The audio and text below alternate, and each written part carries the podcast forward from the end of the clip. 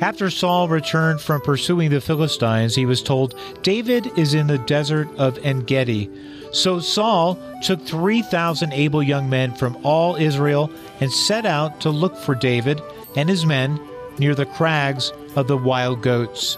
This week on Useful to God Radio with Dr. James Spencer, we are going to have a useful conversation on how to respond to God rather than to situations. James, another chapter for a short course on obstacles, big and small. We find David near the crags of the wild goats. What should we be looking for? well, I think what we should be looking for is what we look for throughout the rest of the books of First and Second Samuel. Which, uh, while we divide them in our Bibles, they're actually one book, so we can just call it Samuel um, for our purposes. But as we read through the the book of Samuel, what we what we'll ultimately find is that uh, David really does restrain himself in a number of instances from killing any Israelites or uh, making any specific political moves that would make it appear that he put himself on the throne of Israel. Now, the one glaring exception to that obviously would seem to be Uriah the Hittite, but let's keep in mind that Uriah was a Hittite and that David was already occupying the throne at that point. And so, um, as he's being pursued by Saul, as uh, he is chased from the throne uh, by his own family and encounters some of Saul's uh, descendants in the books of uh, uh, in the second book of Samuel. Um, what we find is that David is uh, hard pressed to raise a hand against Saul's family or against his own family, not because David is passive, but because he is interested in having God be glorified by establishing him on the throne forever. And so, what we should be looking for here is for David to restrain himself, to stop himself from doing something uh, in order to give God the glory. All right, the next part. Uh, he came to the sheep pens along the way. A cave was there, and Saul went in to relieve himself. Uh, that I always love that part. Uh, David and his men were far back in the cave. The men said, "This is the day the Lord spoke of when He said to you, I will give your enemy into your hands for you to deal with as you wish." Then David crept up unnoticed and cut off a corner of Saul's robe. Suspenseful, uh, like taking a swipe at Saul just to see how close he could get to vengeance. Uh, you can uh, you, you, can almost hear the music behind the crags. Let's talk background. Uh, David is a warrior and a worshiper, a man after God's own heart. Sometimes he is discerning, and other times he just acts on emotion, big time. Uh, what is David struggling with? Well, I think here David is struggling with what what we would often struggle with. I, I mean, let's keep in mind what's happened to David up to this point. Um, David has been anointed king over Israel. Samuel has anointed him, um, and he knows that he is going to get the throne of Israel. The problem is that he hasn't been installed. And so if we can make a, you know, sort of a distinction between being anointed and being installed as king, actually knowing that you're going to get the office and waiting to actually get the office. David is existing in this time in between when he knows he's going to be king, but he's not sure when he's going to be king. So he's dealing with high degrees of ambiguity. And he knows that Saul has been rejected from the throne of Israel. That's why he was anointed in the first place. And so as, as he's in this cave and Saul comes in and he has this opportunity, David's dealing with both the pressure from his men who are saying, is there a better opportunity than now that God could have possibly given you to um, defeat your enemy and take the throne of Israel? And, you know, he's, he's, he's seeing this as this moment where he really could just kill Saul and it would all be over. Um, he could take the throne, Saul would be dead, and then he would be the rightful king of Israel. But he's also struggling with this idea that it shouldn't be by his own hand what he really wants is for God to establish him on the throne of Israel. He doesn't want God, he doesn't want it to appear that he has done this in his own strength, that by some coincidence or military strategy, or, you know, in this case, just, you know, sort of a, a happenstance meeting um, where, where Saul accidentally wanders into a cave where David and his men are hiding. This needs to be something that God does. Otherwise, I think David feels like it's not really worth doing. And so he's struggling with this moment where he's like, how long do I have to be chased around in the deserts of Israel and the caves of Israel and living on the run versus um, how badly do I want God to establish the throne? How badly do I want to point to God? How badly do I want to respond to him in this moment as opposed to taking advantage of this situation that I find myself in? So let's let's switch gears a bit. Uh, many of us are not in the position to this degree. Uh, I think about the rudder of the human body, as we talked about in James, the tongue, and positions that we find ourselves in, where we know we have the opportunity to take our nemesis, our enemy, out with a single phrase like a zinger in the first degree. How do we respond to situations like this? I, actually think we see this pattern in in other places in scripture. So I would point to something like, you know, Moses. You know, Moses sees a Hebrew being abused by one of the Egyptians, and he uh, he ends up killing the Egyptian and burying him in the sand, and then he has to flee to Midian. And at that moment, what we see is Moses is rightly identifying the enemy, um, he recognizes that the Egyptians should not be mistreating the Hebrews. He recognizes that the Hebrews need to be liberated from slavery and need to be treated well. But he doesn't have all the pieces. He doesn't really understand why that needs to happen or when it's going to happen. And he certainly miscalculates whether or not he has the strength to actually solve the problem that is happening at this moment, or whether he's capable only of killing one Egyptian and then will have to flee. And so there there's this idea that what we need to be doing is we need to be um, sort of creating a disposition or an orientation for ourselves in life that we are exercising restraint. And we even see this in the book of james which is where you know the the rudder of the tongue kind of comes in. Um, we are to be quick to listen slow to speak and slow to anger. That is a, a restraining posture it's one where we are to look at a situation and ask ourselves whether or not, not whether or not it's right what is happening, whether the situation is right or wrong is sort of inconsequential. The next question then becomes, um, how should we faithfully engage with that situation? And that's where we have to learn to sort of see God in the moment, that God is a part of every situation that we are in.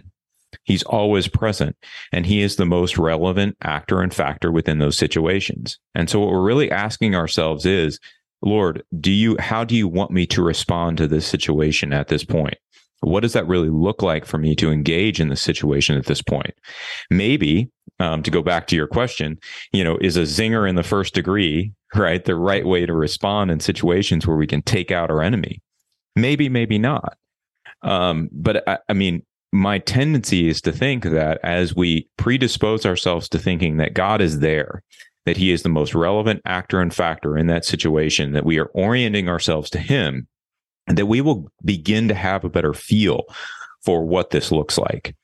Um, I'll, I'll kind of say this. I, I, think most of us recognize the difference between um, taking a bath and being baptized, right? There's there's common elements to both. There's water, right? And it's water that we can immerse ourselves into. But we are not usually under the impression that whenever we take a bath, we're rebaptizing ourselves because baptism in, involves a set of other kind of characteristics and rituals that go along with it. There's usually somebody who is baptizing you. There are words that are spoken. There's a congregation who are witnessing. There, there's a bigger there are other elements within the context of a baptism make it a baptism and make it clear that what we're doing is baptism as opposed to just taking a bath. And i think that as we learn to respond to god within the situation it will become as apparent that we are responding to him within the situation as opposed to responding to the situation as it is between the difference between a bath and a baptism.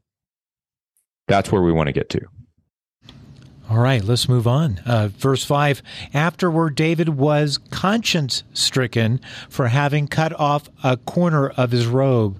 He said to his men, The Lord forbid that I should do such a thing to my master, the Lord's anointed, or lay my hand on him, for he is the anointed of the Lord. With these words, David sharply rebuked his men and did not allow them to attack Saul. And Saul left the cave and went his way. Uh, David is conscience stricken. What's the Hebrew for that? Uh, in uh, in radio, there's there's so much competition when when you're trying to come up with a line that we can cling to, and yet no matter what a politician does or says, uh, we may find ourselves in a position to insult or parody or take out someone uh, something that we don't agree with. Uh, David won't fight that battle. You think of Peter in the Garden of Gethsemane cutting off the ear of a soldier who's arresting Jesus. Put away your sword, Jesus responds. And after that, Peter doesn't fight. Uh, Jesus heals the man and is led away. How do we respond to God instead of situations?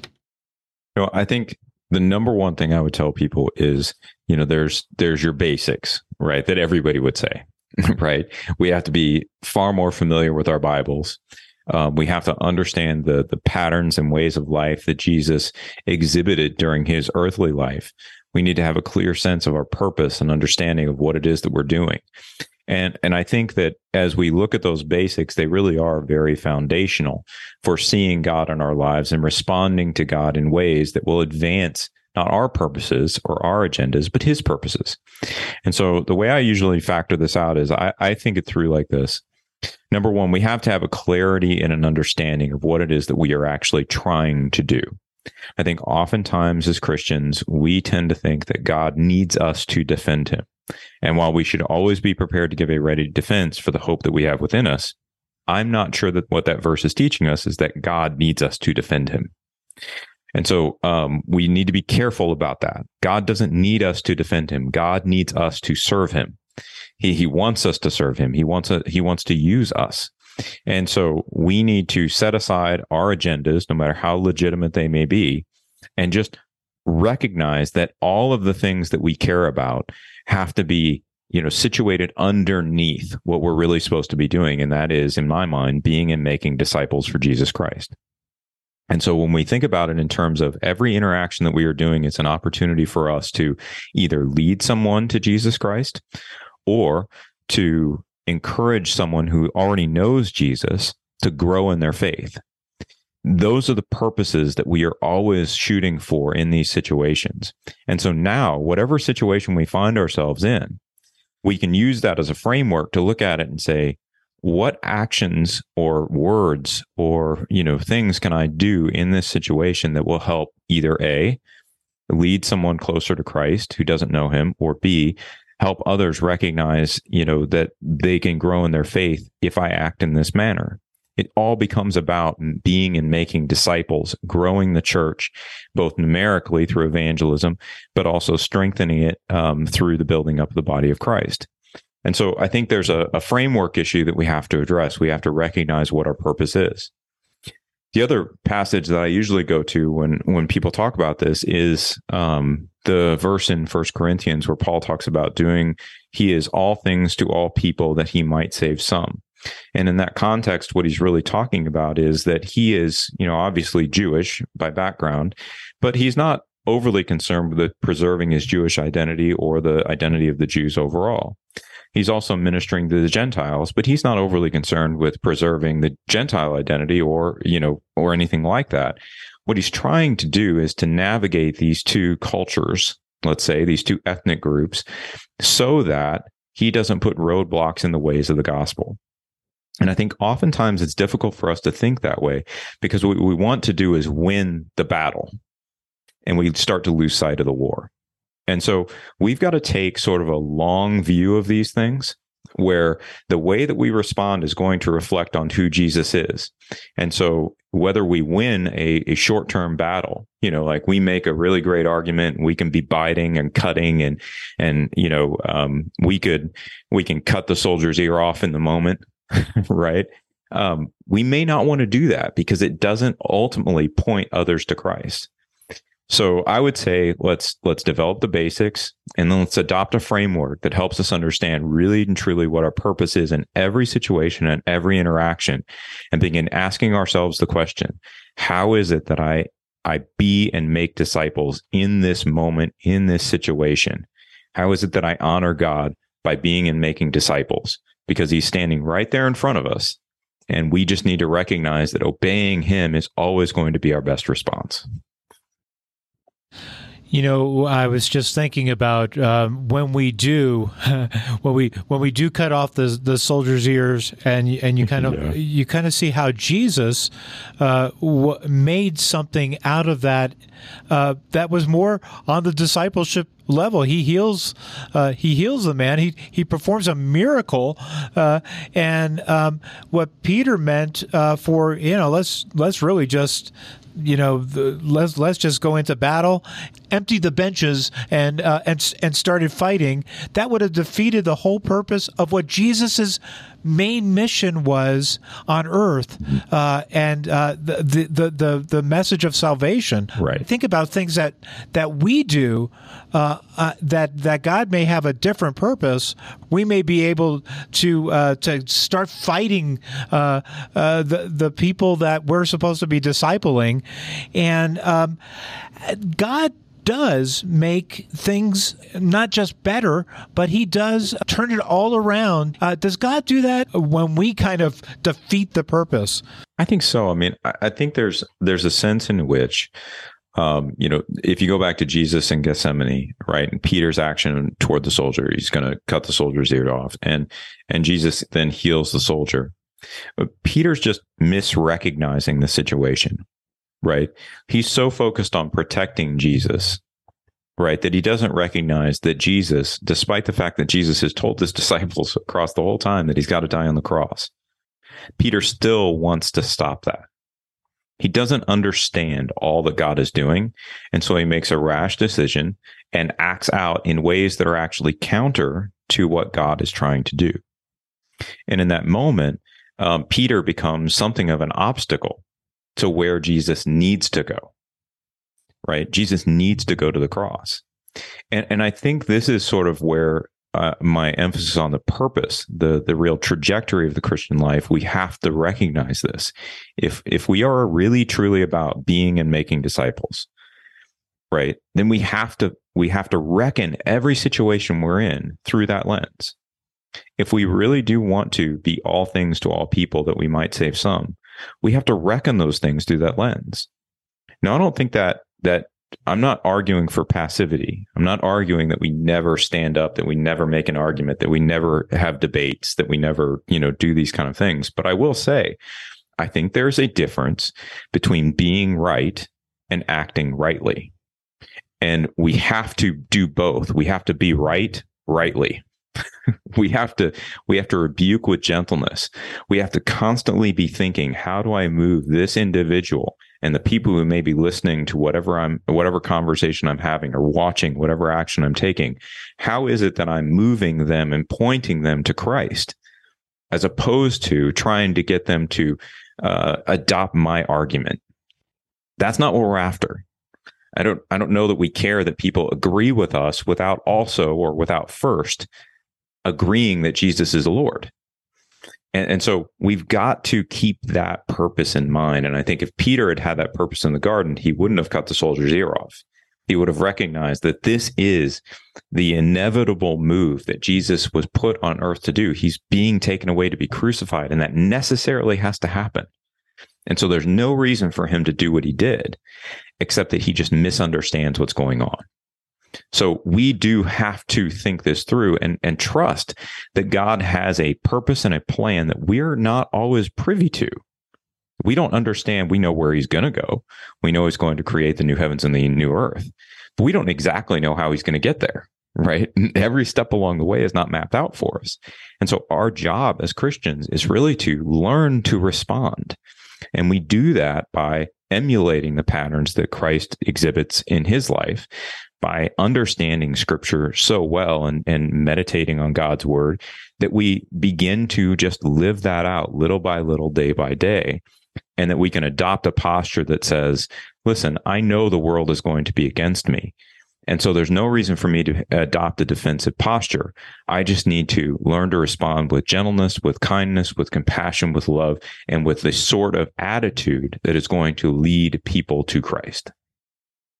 I'm I'm seeing some uh, some some very s- uh, much similarities between David at times and Peter at mm-hmm. times, mm-hmm. which is uh, kind of yeah. a, a, thing. I don't know if I've ever seen that before, but uh, but that um, that emotional response. But uh, but here we're we're uh, comparing two different animals here because mm-hmm. you know not going in for the kill as David uh, was with Saul, and then uh, cutting off a soldier's ear as Peter was with the soldier, uh, and uh, and how Jesus uh, how Jesus fixed that uh, in right. in so right. many ways. Um, so we're going to end here this week, and for our radio audience, we will continue on this subject matter. We will close today with the new feature, becoming useful to God. For more information and for renewable resources like Go Dark, Shine Bright, and Useful to God, uh, the book by Dr. James Spencer, and and soon to come audiobook of uh, of Useful to God, and Christian Resistance, learning to defy the world and follow Christ. I'm Richard Beattie, and for Dr. James Spencer, visit us at usefultogod.org. Welcome to Becoming Useful to God with Dr. James Spencer. I'm Richard Beattie. James, in your book titled Christian Resistance, you suggest when God is not at the forefront of our vision, we will find it more difficult to engage in obedient resistance. What can we do to keep God in the forefront of our vision? Well, consider the person described in Psalm 1 who does not choose the path of those who oppose God, but delights in the law of the Lord and meditates on it day and night. Instead of adopting the ways of the world, we are to find joy in the Lord's wisdom. We are to be so enamored with God's instruction that we are only willing to live according to God's way. To keep God at the forefront of our vision requires that we know His Word and do His Word. We have to set aside our own wit and wisdom and embrace God's wisdom if we desire to be useful to Him. Find out how you can become more useful to God. Visit usefultogod.org.